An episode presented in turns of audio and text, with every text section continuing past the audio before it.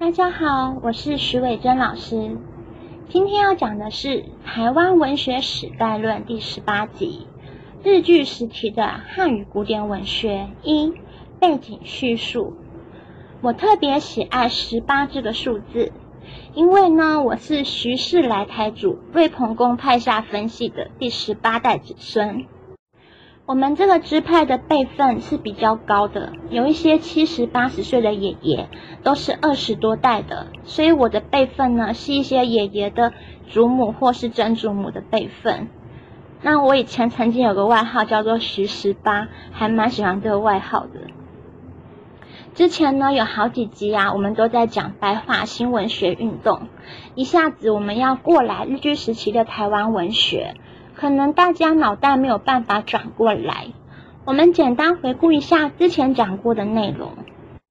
我们从最早的古原住民时期，还有一六二四到一六六二年的荷兰时期。那我在 YouTube 讲解的时候，将后面的时期分为明正时期的古典文学时期，还有古典文学时期。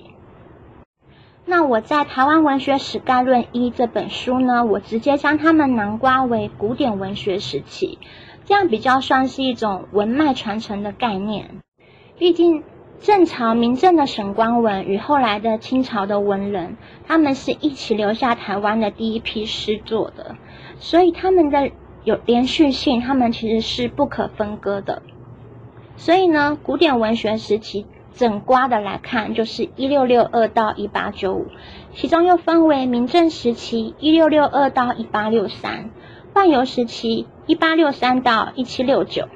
那后面的本土时期，我原本在 YouTube 的时候讲的时候，是用郑用锡台湾第一个进士的一八一零年代作为划分，因为郑用锡中进士的年份是一八一八年。那这样子的话呢，它就有一段时间跟换游时期的时间中间断掉了，感觉时代不连续，怪怪的。所以本土时期我们也可以说从一七六九到一八九五年，所以这个时间的划分是非常的难，难确定它真正的年份的。所以呢，不一定要用正用习重进士的时间作为本土古典文学的期间分期，因为分期是死的，人是活的嘛，所以分期其实是很难分。而且呢，沈光文他是一六五一年就来到台湾了，但是南明政权的郑成功呢，他是一六六二年才来到台湾。但因为沈光文是郑成功的臣子，因此为了要给这个时代的文学一个名分，也就是明正时期。那这样的话呢，就必须要以郑成功来台湾的时间作为基准，而有些史学家不知道是不是怕麻烦的关系呢，直接将沈光文来台的时间调整跟郑成功来台湾的时间一样，也就是一六六二年，所以就是用一六六二年来分期。那我们之前在第五集的时候讲台湾本土古典文学的时期，有讲到一些人物，那我们。当时是把本土古典文学的时期划分到一八九五年就结束，这件事情大家应该都还记得。后来呢，我们又用第六集到第十七集那么多集的时间里面，一直都在讲白话文的新文学运动。为什么要花那么长的篇幅在讲白话文新文学运动？那不是发生在大陆的事情吗？因为整个时代呢，它是有一个延伸观念的，某些政治因素呢。导致中华民国在台湾，因此呢，那些参与过白话文学新文学运动的人呢，那些学者们一起来到台湾了。这个状况原本其实没有很复杂，但扯到政治就会变得比较复杂，像是南明政权跟清朝政权的分裂。后来南明政权也是跑来台湾跟澎湖，在政治上是分裂的，在文学上却是延续的。那如果我们都一直是用政治史、政治学来看我们的文学史、文学的这个发展程序的概念的话，有很大的断层的困难，因为文学它是一直都延续的。那白话文的新文学运动也是一样，这些都因为政治的因素而来到台湾了。但是文学发展本身是没有因为政治中断的，所以身为新文学运动最重要的丰硕成果，小品文的代表作家，像我们之前讲过的许多位，像是胡适、林语堂、家伦、梁实秋等人呢，也将这些影响带回来台湾了。那从此以后，我们的文学系统就分为两派，一派就是像是第五集我们讲到的那个本土文学，就是，然后一派就是第六集到第十七集讲到的新文学，所以分别为新文学与旧文学。那旧文学呢，就是文言文的文学；新文学就是白话文的文学。这些文学改革到了日据时代的时候，加上日语的因素又更加的复杂。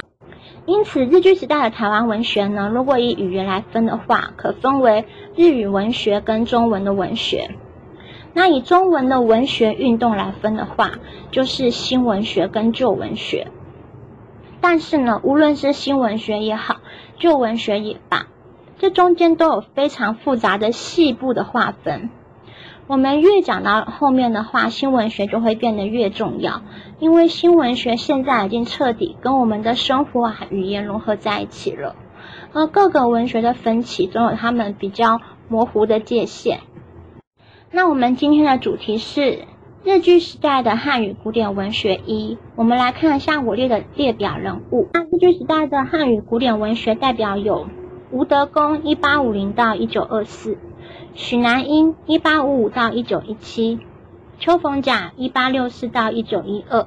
洪契生（一八六六到一九二八），王泽修（一八六七到一九五二），杨一律（一八七七到一九三四），连横（一八八零到一九三六），房清渊（一八八零到一九五三），王炳南（一八八三到一九五二），郑坤武（一八八五到一九五九）。吴萱草，一八八九到一九六零；黄金川，一九零七到一九九零。那新旧文学接上场者呢？有赖和，一八九四到一九四三；陈虚谷，一八九六到一九六五；杨守愚，一九零六到一九五九；杨云平，一九零六到两千。那我们可以看到，你会觉得有点熟悉的感觉。因为呢，吴德公、许南英、邱逢甲、洪启生这几位作家，我们在第五集的时候就已经讲过了。为什么他们依然是日据时期的代表人物呢？很简单，就是因为他们继续活到了日据时期，又继续创作汉语文学。因此呢，他们从本土文人时期划分的年代，又延续到日据时期。